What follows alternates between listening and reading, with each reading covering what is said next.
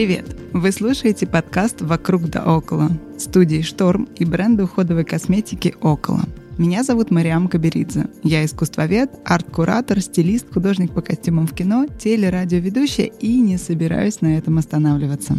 В нашем подкасте мы собираем круг людей совершенно из разных сфер, которые нас вдохновляют и умеют творить профессионально – Здесь мы говорим по душам, узнаем секреты креативных профессий, герои делятся своим опытом, историями успеха, иногда дают советы и просто заряжают энергией творчества.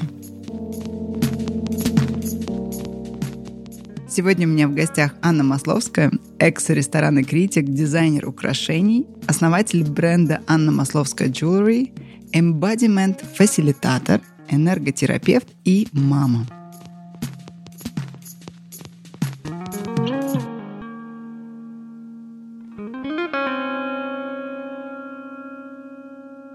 Привет. Привет. Ну что, расскажи, ты недавно вернулась из Индии. Зачем ты туда ездила? Что ты там делала? Я ездила в паломническое путешествие, наверное, это называется так. Это не просто путешествие посмотреть Индию или поесть еду. У нас был конкретный четкий план на каждый день, на 15 дней. Мы посещали очень сильные места.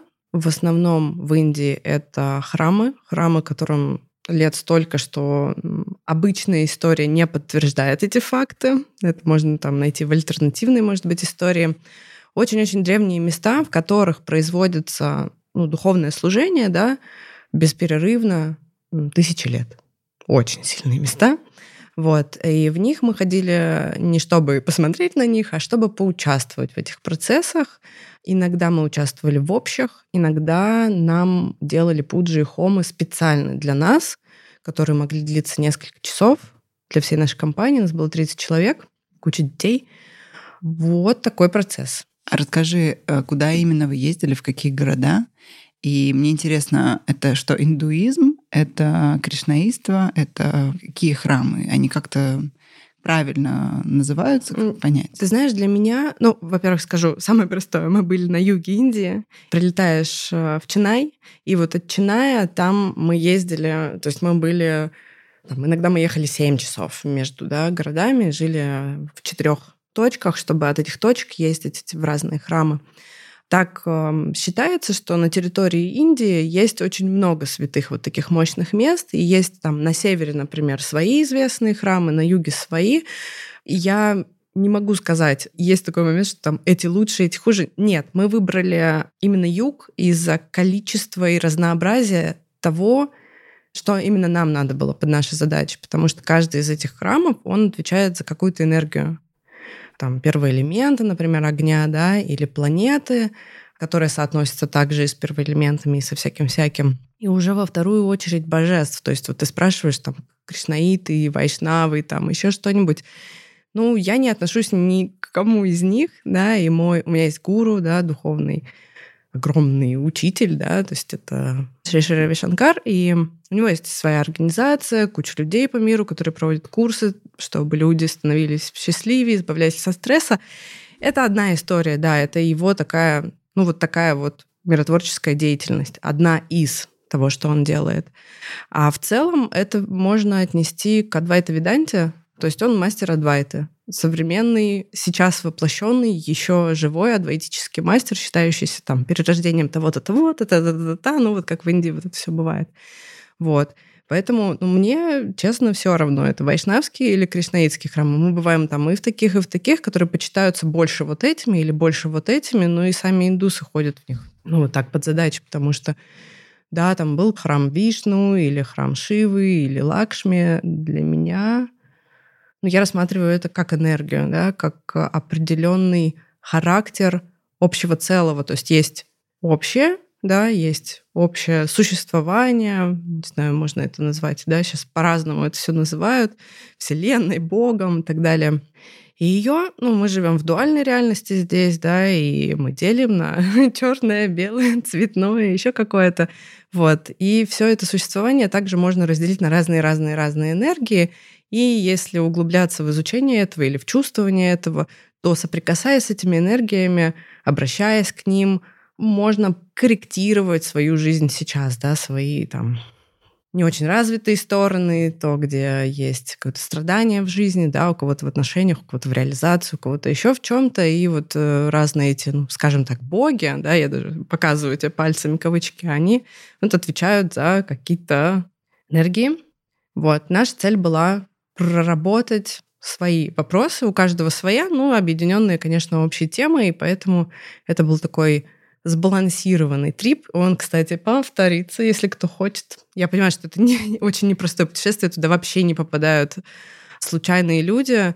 Ну, то есть даже если кажется, что это случайный человек, это такое destiny, да, потому что ты там проживаешь, ну, за 15 дней, а впечатлений на год.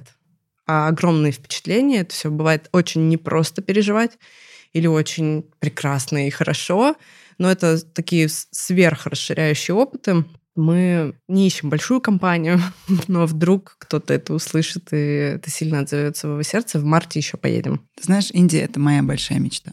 Вот у меня была большая мечта Япония с детства.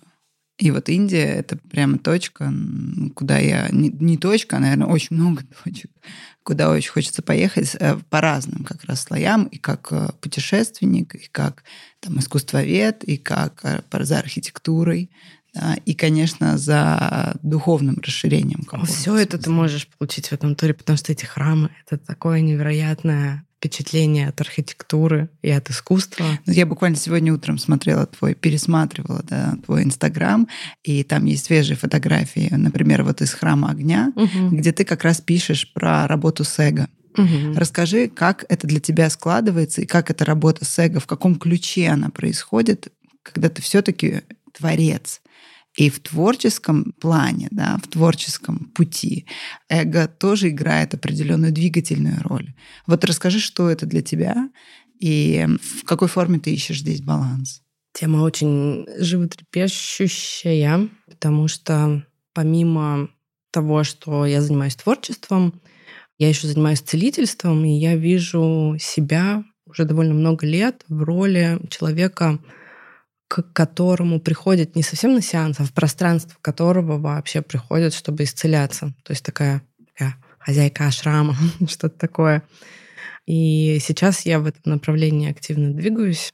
Скоро в Москве появится особенное место, куда можно будет прийти и практиковать, возможно, совмещенное с шоурумом украшений. С камнями, с камнями, конечно. Совсем вообще.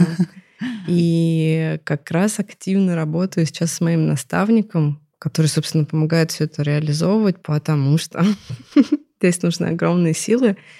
И вопрос эго, ну, то есть мне кажется, что я настолько не могу говорить об этом, и что я вообще ничего не понимаю. Просто вчера был такой разбор полетов мощненький моих процессов поведения, решений, что я делаю, что мне получается, что не получается. И могу сказать точно, да, к чему я сейчас пришла, что ну вот если про храм огня, да, ты с этого начала, есть вот эта энергия огненная, огненная как солнечная. Есть огненная марсианская, там вообще это воины, это там такое все очень мощное. А солнечная энергия, она а, не такая, не настолько обжигающая, но очень обжигающая. И это третий центр. И мы были у храма огня, который тот самый храм огня у Аруначалы. Аруначала — гора, очень сильно известная в мире тем, что Романа Махарши, такой адвайтический просветленный святой, жил там, в этой горе, в пещере, медитировал, просветлел, потом к нему ходили ученики, и вот это вот все. И считается, что эта гора — это воплощение Шивы в огненной форме на земле. И мы, когда туда заехали, в этот город, это было, ну вот эта гора, ее видно, да, и она как живая, как будто она из какой-то плоти и крови, она красно-коричневого цвета, и она такая очень вибрирующая, и вот этот храм огня, он прям при ней, там супер мощнецко. И приходя в это место, где брамины молятся определенным образом, определенной именно вот этой энергии, годами, столетиями, тысячелетиями, очень легко даже если ты не супер чувствующий там чувак, почувствовать, срезонировать. А как это, когда они в балансе, эти энергии огня? И что я там почувствовала по свежим следам? У меня естественным образом пропало вот это какое-то страдальчество, да, когда вот мы думаем о себе не в контексте «я себя люблю по-хорошему и хочу себе хорошего, ну, в какой-то нормальном ключе. А вот в этом вот себе, себе, себе. А мне не хватит, я поэтому с вами не поделюсь, я не пойду там кому-то помогать, потому что мне и так плохо. И вообще я обижена на весь мир, и мне бы помогли. А почему вы мне не помогаете? Вот мой наставник недостаточно много мне помогает. Вот столкнулась я с этим вчера. Вот как бы такие эго-штучки. То есть для меня сейчас стоит вопрос, разборок с эго не в контексте эго плохое, а в контексте, когда это эго-страдание. Когда я маленький, а вы большие, когда я в детской позиции, да, когда я не хочу помочь другому, когда мне кажется, что у меня нет сил, это все неправда, это все не так. Это такая ну, как бы конструкция в уме, которую можно менять. И разные практики помогают это менять. Само осознавание реальное осознавание того, как есть, да, и что ты такой уже меняет эту ситуацию. И, ну, если мы говорим о человеке, который отвечает за кого-то, например, как мама, я уже отвечаю за ребенка, да, пока он маленький, я отвечаю за свою команду, да, в своем там бизнесе, отвечаю за своих ювелиров и так далее, и так далее. Тут это очень сильно взращивается. То есть с позиции, боже мой, мне и так плохо, я не буду разбираться с вашими проблемами, в ну, как я работаю, да, сейчас, я такая, окей, ну, я знаю, что надо. И других вариантов нет. Да, ладно. А, очень не хочу, погнали. Что там у тебя? Так, давай, давай, будем делать вот это, я тебе помогу с этим, давай я тебе сделаю сеанс энерготерапии, давай вытащим там то, что у тебя есть, давай расчистим та-та-та-та-та-та. И чудесным образом силы приходят огромные, и я меняю вот эту вот позицию, можно ее, ну, назвать либо больным каким-то эго, да, которое вот а, либо силой, в полной какой-то силой, в которую ты входишь, и вот этой взрослой позиции, изобильной позиции. Вот для меня работа с эго — это сейчас вот это. Это либо я в служении, и я большой, и я служу. Я большой, и не я приказываю, а я большой, и я действительно служу людям и помогаю им расти. Либо я маленькая, а там, где я маленькая, я же там же великая. Ну, ты сама знаешь прекрасно. То есть это, это, это маленькая не помогу, но великая, потому что еще что-нибудь. Ну, это бред. Это просто очень плохое состояние тупиковая. ума. Это тупиковая точка, да. Да. Это значит большой стресс, большие проблемы, надо идти практиковать. Нужно идти искать помощь, если, если такое настроение. Да, да, в него очень легко свалиться. Да. И у меня есть прикольная аффирмация, где говорится, что когда мне нужны силы, и даже когда кажется, что сил больше нет, поделись с другим. Да. Тем, это абсолютно об этом. И все, оно как бы работает. Начинается как раз возобновление, вот этот вот бесконечный процесс, восьмерка такая энергии. Да. да, это очень интересно. Получается, силы приходят, когда ты их тратишь. Ну, то есть энергия, она приходит, если ты ее не тратишь, она блокируется, и мешает уже новой зайти, и ты сам там весь пере... как в болоте, да? То есть болотом становишься непроточный поток не идет, ты да, не в потоке. Кто-то это говорит даже про деньги, да? И про деньги, я думаю, Деньги тоже. нужно тратить, чтобы они приходили, да? Да, да, Макдак. Да. Это не работает. А давай коротко объясним всем слушателям, и мне в том числе, да, что именно означает embodiment фасилитатор. Embodiment воплощенный в теле, в телесненный, да, фасилитатор, как я, фасилитатор, человек, фасилитирующий твой процесс. Улучшатель. Посредник, ускорятель, улучшатель, угу. направитель внимания, помощник направить э, внимание, вот что-то такое. Проводник. Да, то есть и, и на самом деле embodiment фасилитатор это не конкретное направление, как, например, йога или какая-нибудь йога, айкидо или что-то такое. Ты можешь быть кем угодно из терапевтов и быть эмбодимент-фасилитатором, но это просто говорит о том, что у меня есть этот диплом, я умею этично выстраивать работу, то есть если ты в контексте работы терапийной, телесно-терапийной, понимая, что, ну, там, я прошла это обучение, да, то есть другие специалисты сразу ряд вопросов про меня понимают. Это скорее непонятно для людей, да, для клиентов, может быть. Ну, для узкой прослойки людей это понятно. Но для мира терапевтов понятно, в какой эгрегор я захватила, да, где я была, ценности, чьи я разделяю, у кого я училась. Вот скорее угу. это, это так. А это возможно, например, вот сейчас э, мы с тобой сидим, и ты можешь, не знаю, буквально там несколькими какими-то э, что приемами ага. э, со мной провести ага. Не терапию, ну просто вот ну вот что-то да, направить. Да, проиграть. А что бы ты хотела? А какой у меня может быть сейчас? запрос? Ну вот как-то может поменять состояние. Э, эмоциональное или физическое? Эмоциональное. Или физическое? Ну, у меня сейчас, я, конечно, в особенном сейчас настроении и состоянии, потому что я беседую с тобой. Менять, э, не знаю, не знаю. Но вот у меня, видишь, есть проблема со спиной. Я сижу с подушкой. Ага. И, может быть, как-то вот с этим как-то это может быть связано, может убрать напряжение, которое да, там. Смотри, мы можем сделать супер базовую штуку. Ее очень по-разному называют. Это есть в, во всех восточных боевых искусствах, например центрирование. Можно делать сидя, вот как ты сейчас сидишь, да. Что для этого нужно? Проведу самое простое, там, через три точки центрирования. И наши слушатели тоже могут сейчас попробовать за этим да, последовать. кстати, да. да. Вот. Что нужно сделать? Ты можешь закрыть глаза, например, чтобы тебе было легче. Можешь не закрывать глаза, как Хорошо. тебе комфортно. И я буду предлагать делать действия, частично физические, частично такие внутренние, и ты можешь за ними последовать, как, как почувствуешь в той мере, в которой захочется или сможется.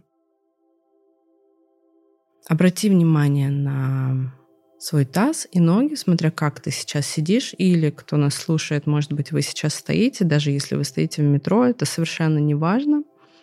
Важно почувствовать опору. Опора будет, если вы стоите там только в ступнях, или если мы сидим, то это опора в тазу, опора на ступни. И можно сделать вдох и выдох приятный и отдать чуть-чуть больше туда, вниз. И еще немножко, потому что стул или земля нас очень хорошо поддерживают. Мы можем довериться мы можем опереться на это. И еще один вдох и выдох.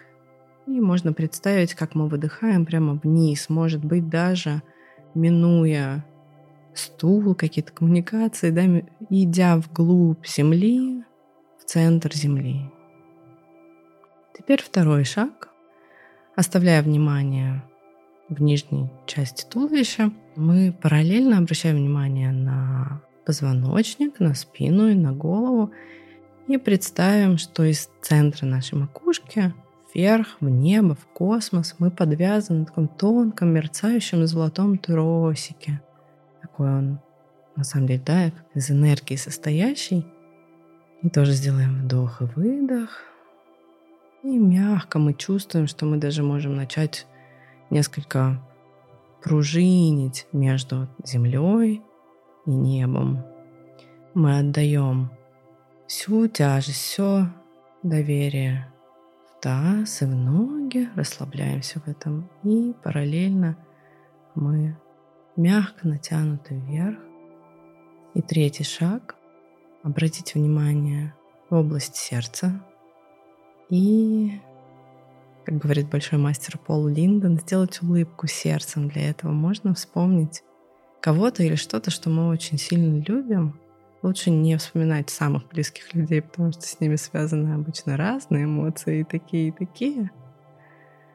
Может быть, это ваше любимое мороженое, какое-то животное, какой-то момент из жизни спокойный, радостный, безмятежный, расширяющий.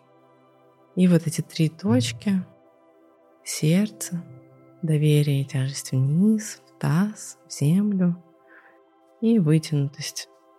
Мягкая-мягкая, никакая не специальная вытянутость головы кверху, проходящая прямо в облака туда. Можно обратить внимание на дыхание, сделать его чуть медленнее, чуть глубже. И можно открыть глаза и посмотреть, изменилось ли что-то, изменилось ли что-то во взгляде, в красках вокруг, в том, как я вижу – Изменилась ли мимик на лице? Я вижу, что вы улыбаетесь. Изменилось ли а, положение тела, да? Оно могло измениться. Может быть, вы заметили, что расслабился живот, а был он напряжен. Может быть, появилось ощущение тепла какое-то другое. То есть все, вот на что внимание хватает, считать. Ну, вообще, если бы это был настоящий фасилитирующий процесс, то я бы еще сказала перед этим сделать просмотр своего состояния и после да, этой маленькой настройки сделайте еще раз, чтобы вы самостоятельно проделали эту работу. Сейчас я все-таки чуть больше направляла, чем сделала бы это прямо на сеансе. Ты знаешь, я успела просканировать, поскольку у меня есть некий навык. Я уже, понимаю, да, да, у меня тоже есть, поэтому я так... И угу. я в восторге от этой вещи. Мне хочется ее забрать с собой Забирай. в ежедневную практику. Она ничья, она всех. Я вдруг, ты знаешь, поняла, что вот открыв глаза, я, я вдруг увидела по-настоящему пространство. Мы, друзья, находимся в студии, где пишем вот уже восьмой подкаст. То есть я знаю эту студию, я знаю эти книжные полки, я знаю эти цвета, я знаю эти кресла, этот деревянный стол, но я его вдруг увидела. И вот это вот состояние внутреннего шума, с которым я пришла, мысли, готовность к встрече с тобой, мысли о том, о чем мы будем говорить. И вдруг я сейчас как будто бы наконец-то приземлилась. Вот, да. И вот это ты сказала о натяжении, да, легком вот этой какой-то пружинке я вдруг поняла, что как я была напряжена. Лицо, mm. мышцы, mm. да, лба, глаза. И я была как раз сгорблившись, сидела так немножечко в напряжении, дугой нависала над микрофоном. А сейчас вот, вот оно, при, приятное состояние. Даже нужно подвинуть микрофон, mm-hmm. друзья, двигаю. Потому что мне не хочется сидеть в прежнем странном положении. Спасибо тебе большое. Да, на здоровье. Это прям прекрасно. И вот ты спросила сначала, а какой это может быть запрос эмоциональный или там физический? А это одно. Мы сейчас правили тело, ну то есть как? Я давала образы, да, давала директиву, куда пойти вниманием и с каким качеством, да. При этом менялось тело, да, мы меняли положение тела и менялось эмоциональное состояние, менялось состояние. Поэтому заходить со стороны ума или заходить со стороны тела, ну, это одно и то же. А как ты к этому пришла? Многие тебя знают, конечно же, как э, редактора, да, как э, фуд-критика, да. знают по твоей работе в афише. Угу. Расскажи, пожалуйста, про твое становление вообще? Честно, мне, конечно, интересно узнать с детства, потому что в итоге мы знаем, что ты сейчас занимаешься творчеством, у тебя ювелирный бизнес, ты занимаешься целительством и духовными практиками, но начиналось-то все просто по-человечески. Расскажи, как это было. Да, начиналось все в четырехкомнатной квартире в Красноярске, где жили несколько поколений, да, как это у многих было еще то время, 30 лет назад, и родители, и бабушка, дедушка, прабабушка. Ну, так все начиналось в совершенно обычной, э, небогатой семье. Ну, что было? Что я с детства знала, что все не так, как мне говорят. Это правда. Ты чувствовала подвох? Абсолютно. А, я помню, как я плакала, но это было уже мне 14, я очень-очень хорошо помню этот момент. Я шла по улице, и все было хорошо. У меня был парень, я была влюблена, были нормальные, ну, короче, все было хорошо, но я шла и рыдала от того, что а где моя суперсила? И я не была насмотревшись каких-то фильмов про супергероев. Сейлор Мун не твой любимый мультик? Конечно, это был мой любимый мультик, это правда в детстве. Ну, 14 лет это уже не совсем про мультики, да. У меня было внутреннее ощущение, что это не все, что то, что я сейчас могу, то, из чего я сейчас состою, то, как я вижу мир, это абсолютно не все, очень ограничено, а как и что, и что, я только чувствовала, что вот как-то мне туда надо, и был зов. И я прям вот плакала, шла и такая, ну вот где, как, когда это проявится? Я была уверена, что это проявится. И очень быстро после этого закрутилась в нашей компании, небольшой компании таких искателей истины, начался поиск. Мы начали ходить в какие-то магазины эзотерические, покупать книжки. Вот это все, это началось вот, там мне было, ну, лет 15.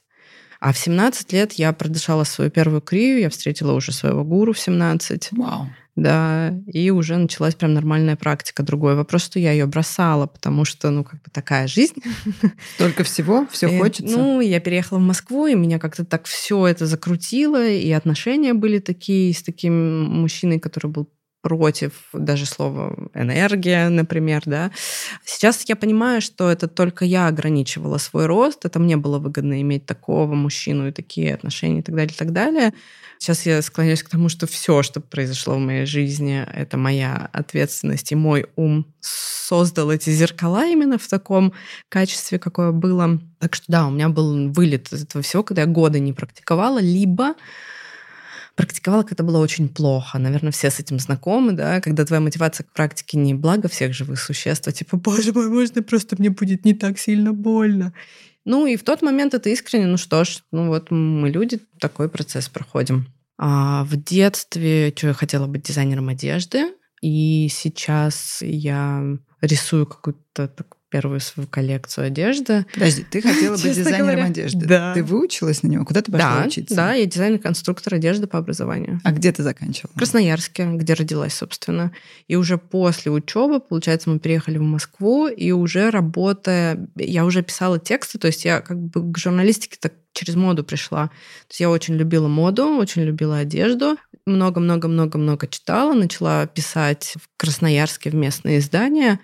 Тогда было такое время, когда ты молод, ни- ниоткуда, и тебе могут дать зеленый свет, потому что, блин, вообще некому ничего делать, да, с нуля же все создавалось. То есть, прикинь, мне там 18 лет, когда это было там десятый год, девятый год, восьмой год, ну, это вот такие вот года. Была такая возможность, и я в Москву приехала уже с портфолио текстов, и благодаря Роме, чудесному человеку, э, с которым мы вместе приехали, мы делали общий проект в Красноярске, а я попала работать в Look at Me. Подожди, подожди, подожди. Мне нужны детали. Так, ну вот я, я, короче, стала не одежду делать, а писать про чужую одежду. Но еще в Красноярске. пошло. Как ты получила свой первый заказ на текст? Как это произошло? Это же О. самый интересный момент. А, никогда никто не задавал такой вопрос. Это круто, что ты его задаешь, потому что, по-моему, из таких действительно моментов... и- В общем, а, мой гуру и мои первые практики, да, они связаны с Пашей. Паша Мирошников.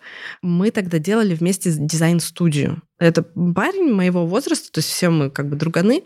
Вот, и мы вместе делаем там креативную всякую, там все модно, классно там фирменные стили, может быть, интерьеры, всякое разное. И он такой, слушайте, у меня мама йога-клуб открывает, ей сделали интерьер, но он как бы чуть-чуть, вот его надо доработать, сделать более стильным. Мы такие, да, вообще легко.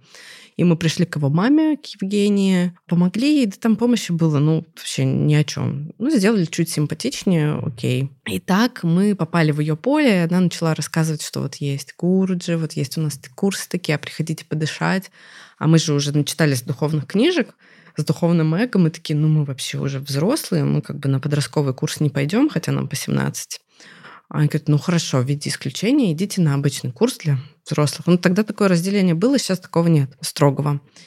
Ну вот, и мы пошли, а как писать-то начала. И через этого же Пашу, и я, наверное, сейчас первый раз в жизни понимаю, какую роль именно он сыграл в моей жизни. Паша, привет. Тебе сейчас прилетит Паша сейчас тоже живет в Москве. Инесса, его была подруга. И также через него к нам пришла она с деньгами на журнал и такая, делаем глянец, как к дизайнерам, да? И как также выяснилось, что, а вот Аня-то у нас очень даже разбирается, хочешь попробовать? Я говорю, ну я, конечно, хочу попробовать. И я обложилась э, вогами офиселями, которых у меня были, вот не преувеличиваю, да, там, стопки. И трое суток я просто вот их читала в захлеб. Тогда я сделала собственную работу, да, я сама поняла вдруг, впервые, читая их годами, что там есть рубрики, что стиль слога в одном журнале и втором разный, как они по-разному обыгрывают одни и те же темы, да.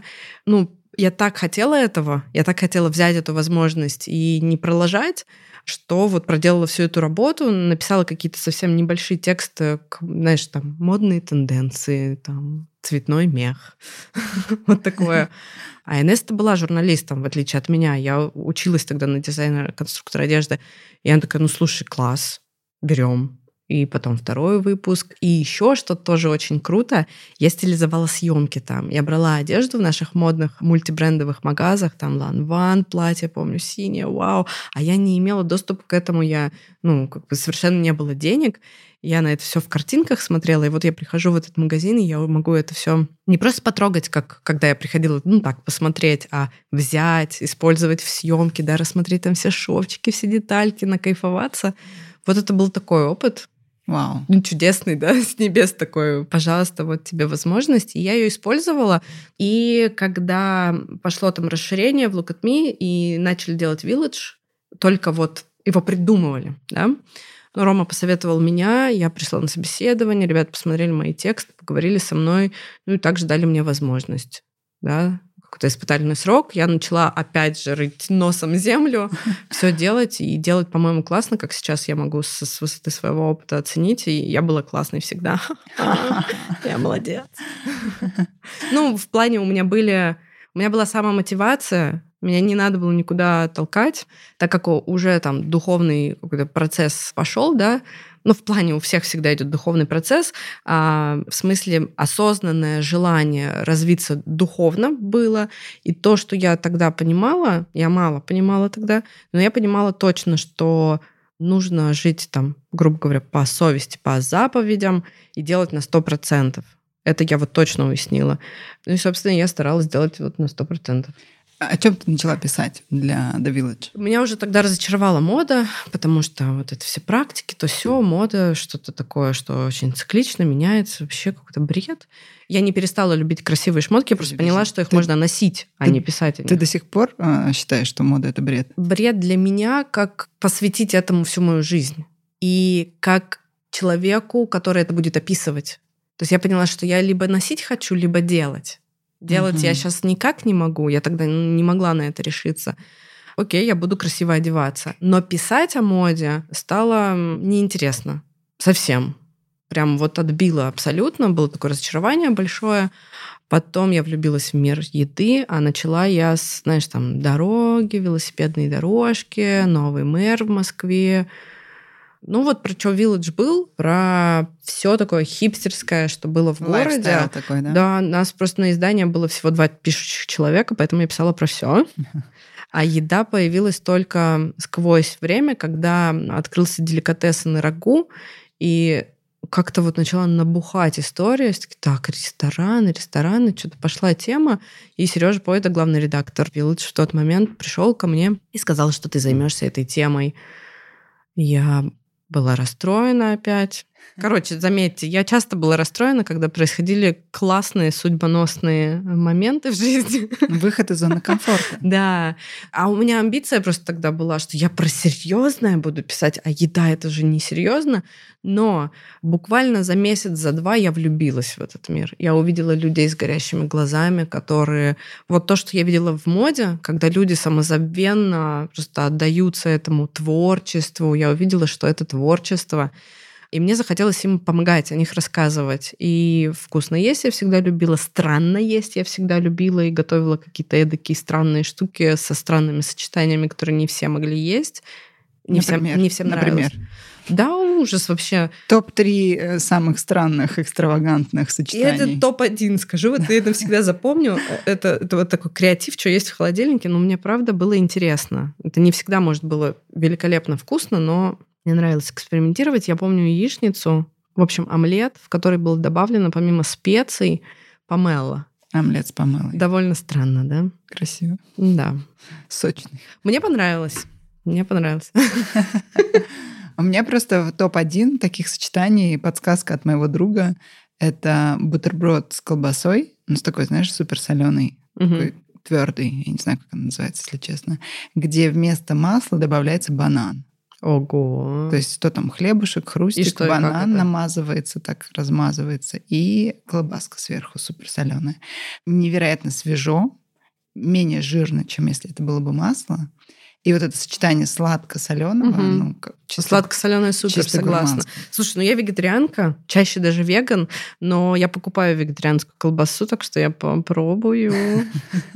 Ну, возвращаемся к тебе. Ты переехал в Москву, вот она меняется жизнь ты проделал гигантский путь, Через сколько лет ты пришла к творчеству? Когда ты начала делать украшения? Украшения? Я же начала параллельно их делать с работой в редакции. Ну и, кстати, работу в редакции тоже можно назвать творчеством. Безусловно, но мы понимаем, да, что это кардинально другое. другое. То есть тут поговорить, настроить человека, что-то там в уме как-то, да, разложить и дать вот эту выжимку людям — а здесь, получается, руками, ну тоже головой, но больше руками. У меня такой процесс был. И есть дизайнеры, которые придумывают в голове, очень красиво рисуют, а потом подгоняют физическую реальность под эту картинку из головы. Я нет. Я накупаю кучу камней, раскладываю их на столе и начинаю как конструктор отпускать руки и собирать. То есть это тоже часть медитации, по сути? Ну, Такая некая форма. Да, большинство украшений-то созданы там, после ретритов, в ретритах, после медитации, в медитациях как-то вот класс, они, они класс. все Такие связаны. намоленные в хорошем смысле да, слова. Да, да, да. А ты долго параллелила эти две, да. два процесса? Угу, когда, угу, когда угу. мне очень интересно, когда ты решила, что все, ты делаешь ставку на свое да. ювелирное дело? Я начала делать украшения в 2014 году. В редакцию я пришла в 2010 году. Соответственно, получается, 4 года я не делала ничего руками. Я не рисовала, хотя у меня 6 лет художки за спиной. Я не шила. Мой весь ресурс уходил на то, чтобы стать супер в своей новой профессии. Весь. И я была несчастливая. То есть счастье от классного материала было недолгим. То есть я довольно сильно упахалась. Это была гонка, правильно? Ну да. Такая карьерная гонка. Да, знаешь, не, не карьерная в плане я кого-то должна обойти, а саму себя. То есть такое достигаторство, я всем докажу. Я тогда этого не понимала, мне казалось это нормой. Сейчас я понимаю, что доказывала я маме очень много всего. И, ну, вот эти процессы, когда начинаешь идти в сепарацию настоящую и вскрываешь, что, блин, что я делала-то? Я делала это не потому, что я это хотела. Я не хотела этого. Может быть, я хотела этого, но не так. Да?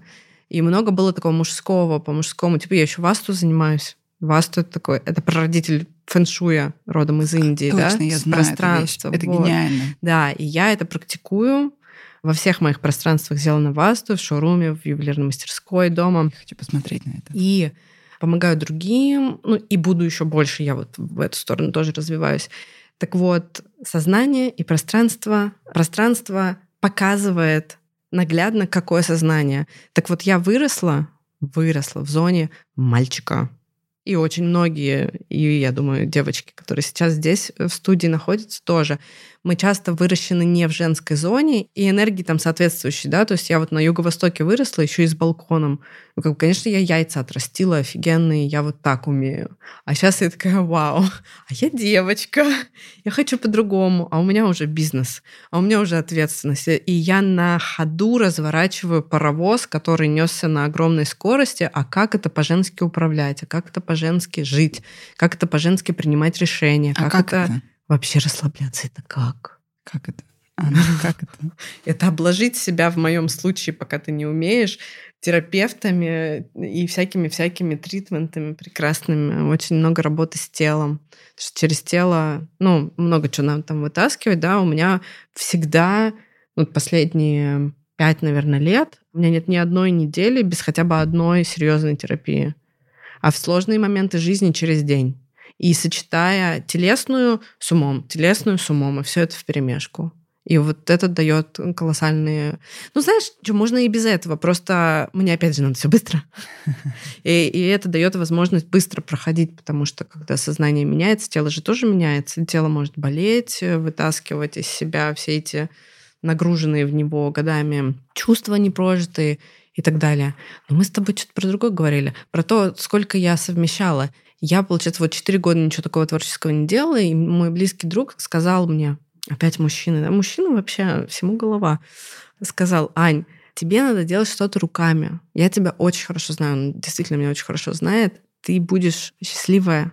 Ты просто что-нибудь делай руками. Не бросай работу, а просто рисуй. И это началось как хобби, правильно? Да, и я очень хотела украшения для себя, которые нигде не могла найти. Стандартная история, когда-то вот такой вот... Ну, многие дизайнеры это рассказывают, а у меня-то престуров еще была куча. Я по миру ездила, связанных с едой, но всегда было время погулять, и я всегда искала магазинчики с местными дизайнерами.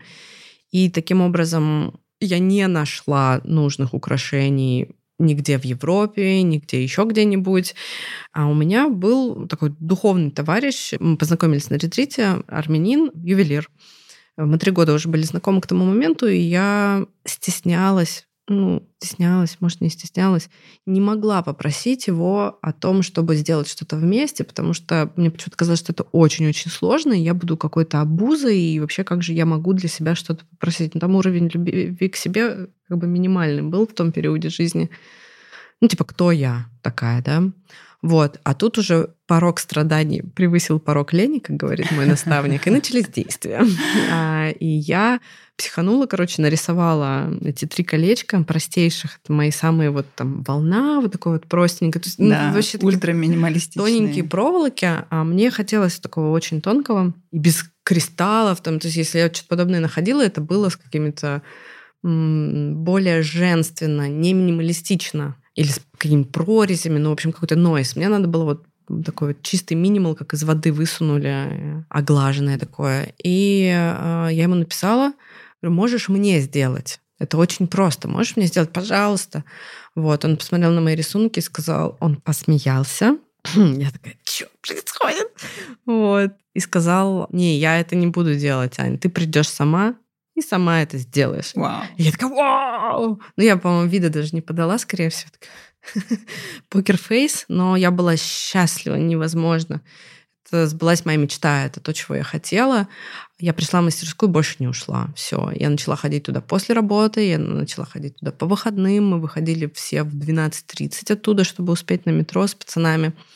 Вот, мужики меня, в общем, учили на перебой. У Ичьена, у моего наставника ювелира, да, своя мастерская. То есть он не сидел, не делал все. Он там рисует, он управляет, он сложную работу делает. А сидят еще там пять пацанов, которые вот ну, все делают. Профессионалы, крутые ребята.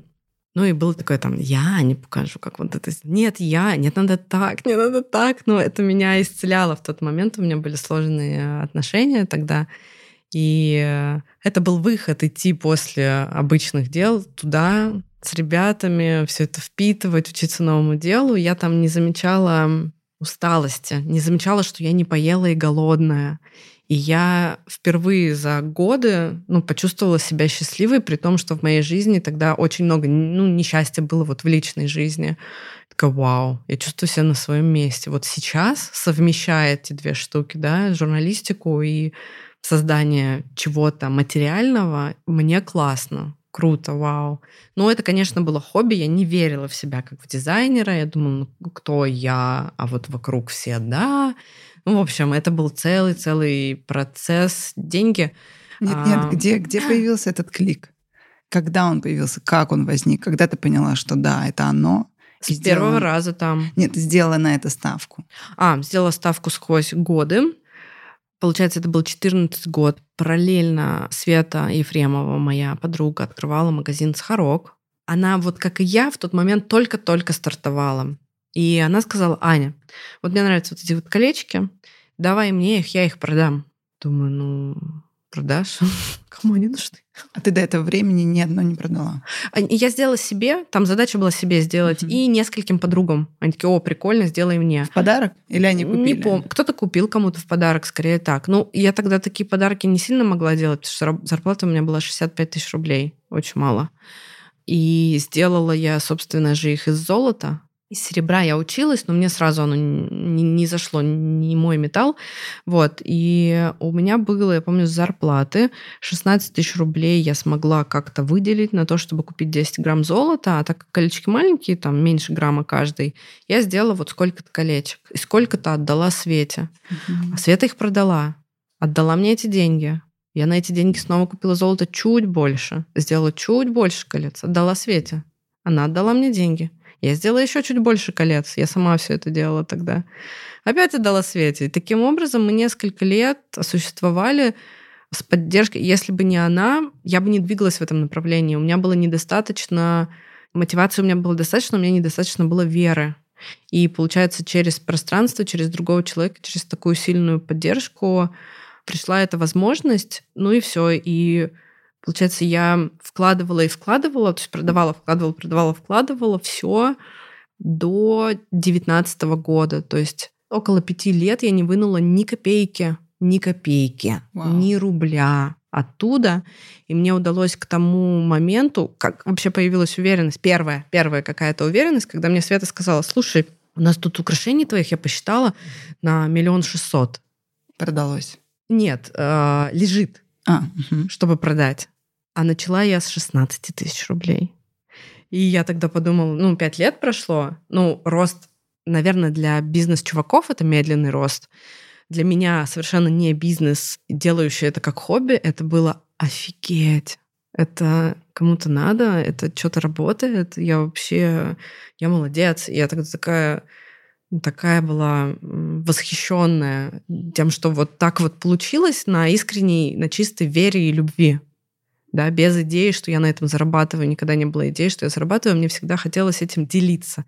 Мне хотелось, чтобы это существовало, мне хотелось еще больше продать, чтобы было больше денег, чтобы что?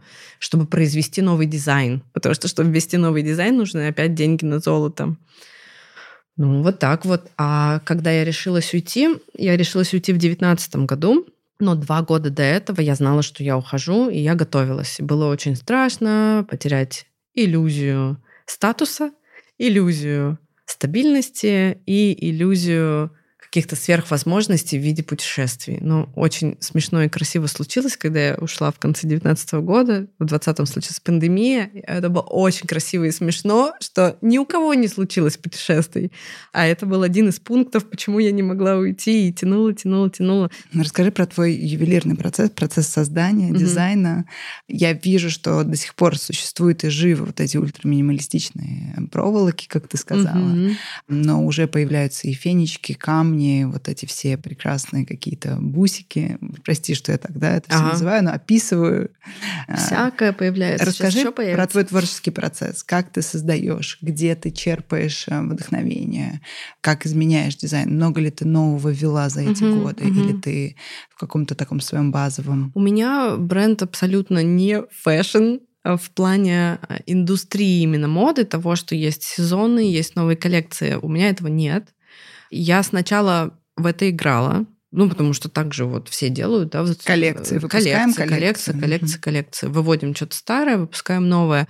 У меня не пошло. Я два года прям старалась так делать. Состояние было вообще не очень. То есть я пыталась вклинить себя в этот а, ритм, который мне не соответствовал, а тогда, так как уверенности в себе не было, не, не была так раскрыта, как сейчас в своей как бы самости, да, в какой-то вот не сказать, что это уверенность, это как доверие, связь более глубинная с собой.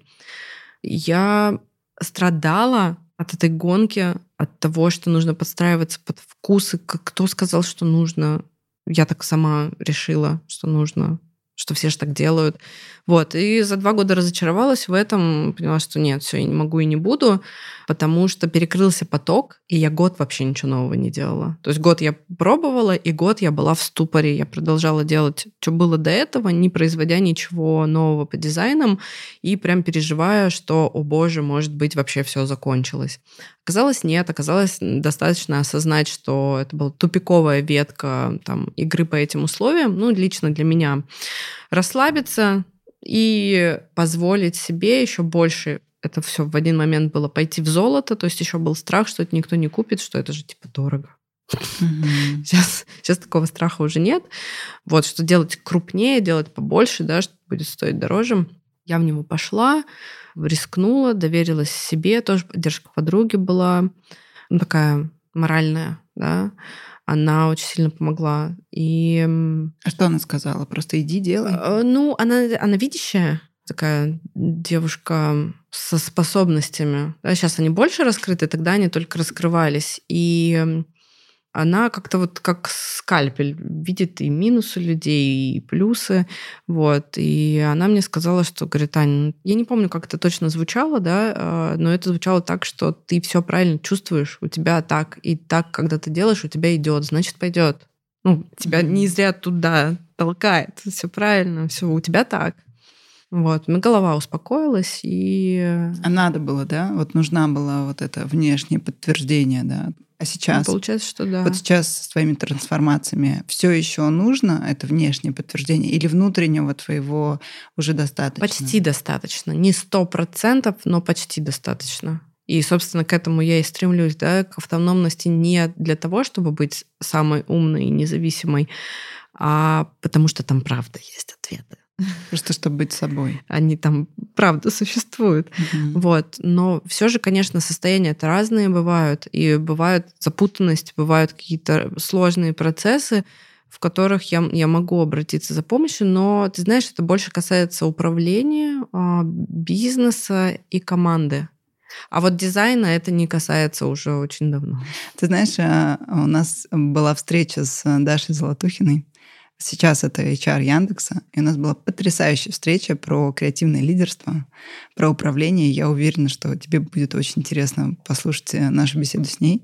Делаю такую маленькую, знаешь, э, ссылку, да, такую. Ага, послушай. Практически гиперссылку в этом разговоре, потому что она тоже практикует. И вот очень интересно, она свой опыт и свое богатство такой духовного роста а, воплощает, конечно же, в там, в навыках управления в том числе.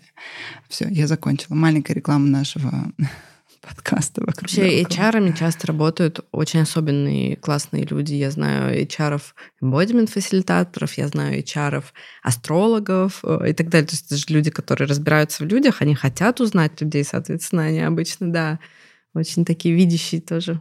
И как, расскажи, пожалуйста, ты создала сейчас ДНК своего бренда, на чем ты остановилась, ага. как ты вводишь новые, Да-да-да. новые Я дизайны? убираю дизайн, который мне перестает нравиться, вот просто так. Происходит это дико редко. Практически не происходит. И получается, что есть э, какая-то постоянная коллекция, которая дополняется, она постоянно растет. И ты никогда не знаешь, когда она дополнится, чем она дополнится. То есть это такой не маркетинговый, не стратегический Нет. процесс. Я тоже периодически пытаюсь, там, так, к Новому году бы что-нибудь, а потом, блин, все летит тартарары, события в жизни, переживания, то все. Но когда переживание не очень состояние, я не делаю ничего. Ну, то есть я делаю все, чтобы все работало, но я не делаю не выходят из меня новые украшения, потому что они выходят... Ну, почему это называется сделано в хорошем состоянии? Потому что это факт, это правда, это, это мы обсуждали как-то, что вот, а как оно делается? Ну, просто это сделано в хорошем состоянии. И типа, вау. Класс. Ну, так и есть. Вот. И это не то чтобы ценная концепция, это по-другому. Вот из этих рук, из этих глаз, из этого сердца не выходит. Слава богу, боженька поставил мне какой-то предохранитель, который работает. Ну вот так, ничего я для этого не сделала. Соответственно, и приходят новые коллекции, когда обычно, когда проживается какой-то пласт чего-то, приходят новые состояния, новые осознания, и это выражается в форме, и вкладывается, собственно, эти новые состояния, вкладываются в эту новую форму, выходит свет, да, и и вот, и продолжают жить. Давай э, попробуем отправиться сейчас в маленькое путешествие. А, у нас в подкасте есть рубрика «Место силы». И наш прекрасный звукорежиссер Тимур, привет, он поможет нам переместиться туда. Вот, э, в моменты кризиса, моменты, когда тебе нужно подзарядиться, куда ты отправляешься, физически или в голове путешествуешь, Расскажи об этом месте. Может быть, какие-то там звуки ты наполнишь сейчас наше пространство, и мы вместе со слушателями можем немножечко там побыть. Ой, приглашаю вас в свое пространство. Оно у меня есть, оно находится внутри. Я с ним периодически контактирую. Ну, его внутри всякого разного много. Но вот прямо то, о чем ты говоришь, на днях мне нужны были силы, и я прям совсем не знала, куда податься из, из себя и в себя. У меня паника случилась, панические атаки у меня периодически бывают от всего этого объема. И хотя, если я вас туда проведу, вы, скорее всего, попадете в свое пространство внутренняя. Такая, такая обманка, да? Но Анна, ты выбираешь куда. Билеты выписываешь ты. Мы взяли сумки, стоим э, на входе в самолет. Куда летим? Угу. Значит, мы закрываем глаза, садимся удобно. Ой, прости, пожалуйста, можно я быстро скажу? Есть же такой гениальный билет, э, по-моему, в Америке. Э, ты просто покупаешь билет, не знаешь куда. И все путешествие на твоих билетах ничего не написано, нет а, места. И на табло, где гейт, ну, то есть это специальный такой рейс. Просто покупаешь некий билет, билет куда-то. И просто куда-то прилетаешь. Ты всю дорогу, тебе никто не скажет, куда ты летишь. Вот мы сейчас, дорогие друзья, на таком рейсе. Итак, Анна. Мы никуда физически не летим, наоборот, заземляемся на своей попке. Я предлагаю обратить внимание внутрь, внутреннее пространство и пойти, может быть, почувствовать, где сейчас находится точка, может быть, это точка в теле, через которую мы можем туда зайти. Это приятная, теплая пульсация. У кого-то в груди, у кого-то в животе. Может быть, она в руке находится или в голове, не знаю. И расслабляясь, сканируя тело, видя это нечто светящееся внутри себя, мы подходим чуть ближе и видим дверь. И мы можем открыть эту дверь. Может быть, дверь откроется сама. Может быть, она уже открыта, и оттуда светит яркий золотой свет. Он не совсем солнечный, он такой магический золотой свет, который все заливает. И мы шагаем туда.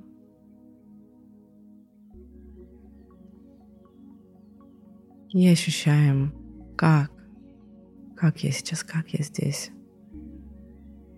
Я чувствую,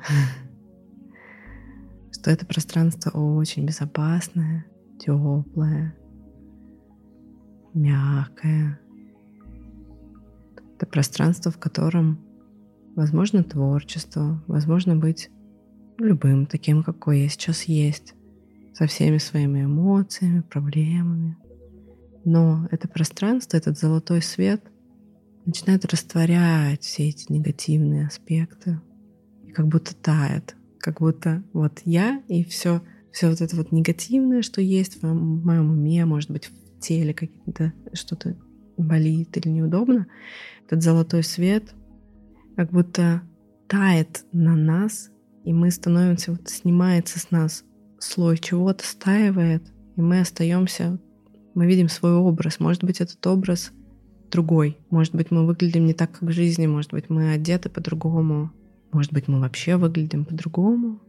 И можно оглядеться, сделать пару шагов и шагнуть в пространство, свое сакральное внутреннее пространство, свой внутренний дом. Как он выглядит у вас? Может быть, это высоченные колонны из мрамора и такой прекрасный дворец, весь в цветах. А может быть, это в цветах сад, красивый сад с качелями или утес на берегу океана. А мне везде нравится. Можно пробовать делать еще пару шагов, и пространство будет раскрываться. Может быть, мы встретим кого-то в этом пространстве. И вот в этом пространстве исцеления мы можем много чего делать. Сейчас я предлагаю пройти обратным маршрутом, чтобы вернуться в себя поблагодарить пространство, поклониться, обнять, поцеловать и сделать пару шагов назад, обратно, увидеть дверь, все залит солнечным, ярким таким мерцающим светом, выйти через эту дверь, почувствовать себя в своем теле, вспомнить, где я нахожусь, на чем сижу, что или кто вокруг. Сделать глубокий вдох, выдох. И мягко открыть глаза.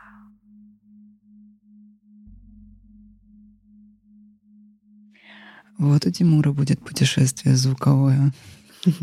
Что он здесь нам воссоздаст, очень интересно. Как это было для тебя? Где ты была? Ты знаешь, я была везде. Я была и в мраморном дворце.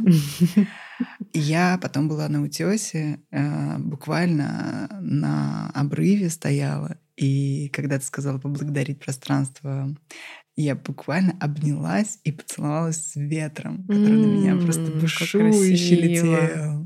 Такие были очень теплые, сладкие объятия с бушующим, безумным ветром. Вот видишь, совершенно вот у меня этого не было, у тебя свое пространство. Да. был твой. Да, я стала в очень длинном, красивом платье. Вау. Все развивалось. Очень красиво. Спасибо тебе большое. Ты сегодня зашла в таком прекрасном образе. Друзья, я смотрю на Анну с роскошными длинными волосами, прекрасно уложенными. Я не знаю, это так случайно. Они так сами лежат, да? Все, я тебе завидую. Мой хорошо. парикмахер. Да. Правда, он сейчас в Париже, но... Парижский Там контакт. парикмахер. Вы слышали это? Ты в красивом платье, все в цветах, на тебе сверху жилетка такая немножечко стеганая, телогреечка. Я вижу твое воплощение в очень женственном таком, в женственной форме красоты, да, у тебя румяные щечки, у тебя немножечко под- подкрашенные губы, так все красиво, просто хочется на все смотреть. Я э, любуюсь во время нашей беседы твоей рукой, на которой фенечки, а, всякие разные завязанные. Я вижу там какие-то тоже украшения золотые сверкают. И как ты говорила в одном из э, интервью или где-то писала, да, что ты хочешь, чтобы украшения можно было не снимать, в них спать, в них посещать спа. Это я запомнила. Да. Это мне Моя понравилось страсть очень. спа. Расскажи, пожалуйста, про твое представление о красоте. Что такое красиво для тебя? Красиво — это счастливо. А счастливо как с частями, с части, со всеми частями. Цельность, гармоничность, исцеленность. Вот это красиво. И каждый же знает про это, да, когда мы счастливые, и вот эти глаза горят, и вообще состояние, и мимика, и как будто бы у нас, ну, вообще не как будто бы, внутри нас всякие разные существуют существа, вот, и они могут показываться на лице в том числе. И при состоянии более гармоничном, при состоянии целом, при состоянии высокой осознанности, высокой духовности, ну, все очень красивые. Ну хорошо, хорошо. Давай вернемся в материальный мир и расскажем, как это для тебя воплощено. Вот любишь ли ты платье? Да, очень. Ты всегда в юбке? Нет, конечно, нет. Чаще в штанах, в брюках. Ну, у меня малыш, ему полтора года, и это вообще был какой-то... Я очень долго привыкала ко всему. Я кормлю грудью, да, и кормлю много, кормлю там, где я нахожусь, поэтому платья вообще ушли. Мне не очень удобно расстегивать, чтобы кормить, поэтому это рубашка, футболка, блузка и юбка или брюки. Лучше брюки, чтобы удобно сесть, тра-та-та-та-та. Ну, короче, это стало как-то вот сильно более продуманно, утилитарно. Я безумно скучаю по платьям, поэтому всегда, когда я прихожу куда-то без малыша, я знаю, что мне не надо будет его кормить, сейчас я иду на интервью, я всегда одеваю теперь платье. Ну, это вот как бы отдушина такая. Вообще, в целом, образ женщины, который я представляю, себя, когда я представляю себя, я вижу себя только в платьях, всегда. Причем, знаешь, какая-нибудь там даже духовная ситуация, если она в моем уме, я представляю себя, не знаю, где-нибудь медитирующей, я реально буду представлять себя, скорее всего, в платье с фиолетовыми цветами и огромными, знаешь, рукавами, как это называется-то? Фонарики. Фонарики, валаны, там еще что-нибудь такое гипер, э, какое-то цветочное, как цветок мне очень нравится. Кимоно, мне нравится традиционный китайский, корейский костюм. Русский костюм, это все тоже было туда же, да, то есть это такие шары, такие коконы, да. Для меня вот женская красота, она про вот эту форму, не про ваблепон, не про то, чтобы выставлять фигуру на показ, а про воздух, который есть внутри между женщиной и одеждой. И, ну вот ты видишь, и это платье тоже такое, да? Мгм. Оно из э, индийского хлопка, очень тонкого, но немножко держащего форму, да, и вот получается вот это вот, то есть чувствуя в нем себя легко, оно не сковывает, но при этом оно дает вот этот воздух. Я, даже э, такая шутка у меня есть, что душа большая, ей место надо. Ну, То есть не могу я в облипку одеться. Мне действительно там дышать трудно в чем-то, что, ну там в узких джинсах, например, да, если это что-то плотное. Вот. Но тоже зависит от состояния. Чем лучше состояние, тем больше мне хочется цветного, светлого, женственного. Чем хуже, тем больше я хочу одеться во что-то незаметное, да, в какую-то униформу, не видеть себя, потому что там может быть ну, нет принятия себя. Ну и состояния у меня бывали разные в жизни. И сейчас я возвращаюсь к такому виду, который ты сейчас видишь. Я очень счастлива э, к нему возвращаться. Исследую, открываю себя, э, для себя женский путь во всем. Я пока делаю только первые шаги, мне кажется, в нем. Вот. Но внешняя форма уже чаще принимается именно такая. И это даже бывает странно выглядит. То есть мы там на тренинге, на телесном а, делаем тонкую телесную энергетическую работу, все там в трениках. Ну, как это принято, да, обычно вот в зале, в чем пришли, удобно. Аня приходит платье. Ну, я знаю, что мы кувыркаться там не будем, и это будет удобно в платье, но вот так вот. Да. Скажи, а твой бьюти-ритуал? Я смотрю на твою светящуюся кожу. Угу. Я вижу, как ты очень э, опытным, скажем так, глазом видела мешочек около, э, распаковала, посмотрела, все сразу нанесла. Расскажи про то, что у тебя непосредственно в косметичке, в твоем ежедневном ритуале, есть ли какие-то, может быть, лайфхаки, может быть, чем-то, чем ты можешь поделиться? Ну, не знаю, вот у меня, например, это SPF 50 во все сезоны. Что это может быть у тебя? У меня есть очень маленькая косметичка, которая как это называется, декоративная косметика, да, то есть у меня есть... О, о, и нет, у меня очень много помад. У меня очень-очень много помад. Вот. Но один карандаш для глаз, один консилер и завивалка для ресниц. Все. Керлинг. Ну, есть какие-то тени, но это бывает редко, какие-то мерцающие штучки. Вот. А, а косметика, да, и уход это это очень много банок всякого разного, потому что я люблю все намазывать и всех намазывать. Ребенок у меня весь намазан. Люблю масла очень сильно, и эфирные масла, да, чтобы наносить там для изменения состояния, и они же в другом соотношении э, для тела. То есть я делаю промасливание. Как это делается? Вот э, Ты помылась угу. и просто нанесла на все тело. Звучит промасливание, как будто нужно что-то там специально как-то да, делать. как будто бы надо лить на... Нет, mm можно, это круто, это классно, для этого нужно время. У нас у всех времени нет. Соответственно, вот как я тоже там делаю свои дыхательные практики, в которые у меня есть посвящение, и сейчас вот... Э, а ты все делаешь? А ты потом медитируешь после? А ты там еще вот это что? Иногда нет, потому что мне надо бежать на интервью. Вот я сейчас перед подышала, надо было еще медитнуть после, ну как бы, а когда? Нет, все, побежала. То есть э, Просто выбор такой... сделать или не сделать uh-huh. вообще, сделать урезанное или вообще не сделать. Я выберу просто намазаться. Если у меня вообще нет времени или настроения, я могу намазать руки-ноги. Или я понимаю, что у меня сейчас большие процессы в грудном и в тазу, там прям перестройка, мы много с остеопатом работаем, там сепарация с мамой, это все вот родовые тазовые вопросы и э, грудь. Я мажу конкретно вот конкретные части, которым нужно больше питания, больше внимания. внимания. Да. И когда начинаешь использовать эфирные масла, я вот встречалась с этим еще давно, когда я сама вот этим не увлекалась, я такое слышала мнение, что человека, пользующегося эфирными маслами, видно что у него по-другому выглядит кожа, как-то вот он светится по-другому. И я думала, да ладно. Ну, я на тот момент ими не пользовалась, и мне было так, ну, типа, у меня тоже светится.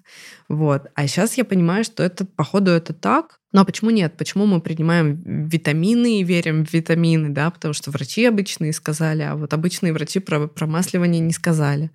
Ну, то есть э, масло-то тут дело не только в масле, дело в том, что через масло, а еще и через коллоидное золото проникают именно те качества тех трав, которые тебе будут давать, э, ну, менять твое состояние ту сторону, в которую ты хочешь, чтобы оно поменялось. Ну и для меня, например, особенно здесь играет роль вот этого самого массажа, запуска лимфы с утра, ну, тоже, внимание, да. любви угу, к себе, угу. вот это поглаживание. Даже если ты просто любовь. намажешься, просто намажешься, ты уже подразгонишь. Угу. Да? Есть еще специальные, девчонки мне мои подарили какую-то такую деревянную штуку, изрезанную специально, да, вот да, ей да, можно там сверху делать.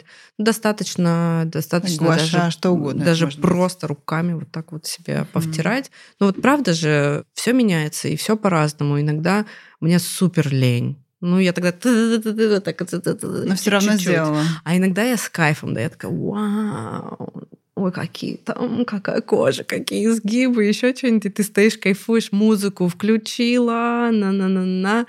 Ну, и такое бывает, да. Ну, по-разному. Просто вот э, не держи в голове, что это такой прям обязательно ритуал. Проще. Класс. Часто мы придумываем себе такие штуки, чтобы не делать, чтобы не менять состояние, потому что дисбаланс порождает дисбаланс. Если у тебя что-то не в гармонии, ты будешь продолжать поддерживать дисгармонию. И чтобы пойти в гармонию, нужен как бы доп. усилия, доп. энергия. Обычно это так. Какой-то кризис и решение. Все, я пошел в другую сторону. Вот, так что это, это могут быть такие знаешь, игры ума. Типа, ну, это сложно, и как-то надо специально не буду делать. На самом деле. Так что э, ты, ты спросила просто, да, что у меня вот какие лайфхаки, помимо всех этих кремчиков, которые, понятно, работают и все мы пользуемся, я очень сильно работаю вот по аюрведе, получается, с эфирными маслами и с коллоидным золотом. Коллоидное золото еще я наношу просто в чистом виде. Есть бутылек с коллоидным золотом а, на лицо, иногда на кожу головы, вот когда у меня волосы выпадали после беременности, я сначала ну, очень сильно паниковала, а потом мне сказали, говорят, Таня, а что, ты, ж, ты же коллоидным золотом пользуешься, ты что, втирай. вот. Очень быстро прекратился процесс. Ну, короче, много куда ему и как можно использовать. Коллоидное золото есть у нас в костях, мы с ним рождаемся. В составе человека есть золото. И потом тело забирает из костей это золото на всякие разные процессы, чтобы помогать организму. И у нас его становится меньше. Золото помогает производству коллагена. Коллаген — это то, как мы молодо выглядим. Теряя золото, мы теряем коллаген, и мы стареем. Мы решили в своей компании добавить себе золото, не стареть и наоборот становиться все счастливее и здоровее, да и э, пользуемся им вот, вот, вот просто супер по-разному. И правда, ну, то есть, скажи, ну, я правда хорошо выгляжу. Ты шикарно выглядишь. Коллагенчик. Золотой. Да. Ну что, всем золото? Да.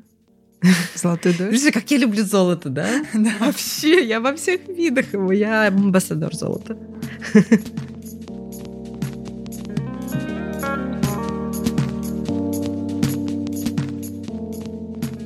Это был последний выпуск подкаста «Вокруг да около» студии «Шторм» и нового бренда уходовой косметики «Около». С вами была Мария Каберидзе, и я была счастлива. Каждый эфир, каждую встречу слушайте нас во всех подкаст-плеерах. И всем большой пламенный солнечный привет!